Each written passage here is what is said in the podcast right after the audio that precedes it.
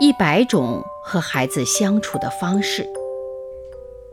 成长是一场旅行，我们和孩子一同启程。大家好，我是王宇。恶语伤人，六月寒。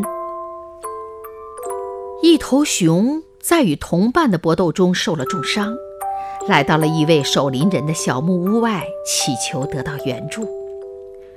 守林人看他可怜，便决定收留他。晚上，守林人耐心的、小心翼翼地为熊擦着血迹，包扎好了伤口，并准备了丰盛的晚餐供熊享用。这一切令熊无比的感动。临睡时，由于只有一张床，守林人便邀请熊与他共眠。就在熊进入被窝时，他身上那股难闻的气味钻进了守林人的鼻孔。哎呦天哪！我从来没闻过这么难闻的味道，你简直是天下第一大臭虫。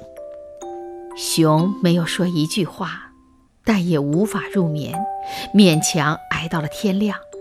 他向守林人致谢后，便匆匆上路了。多年后，一次偶然相遇，守林人问熊。你那次伤得那么重，现在恢复的怎么样啦？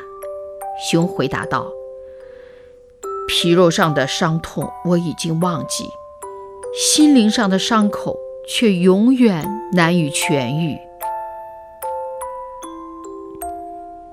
语言的冷暴力最伤人，在父母与孩子之间尤其如此。那些脱口而出的指责和谩骂，会在孩子的内心。”留下永远难以愈合的伤痕。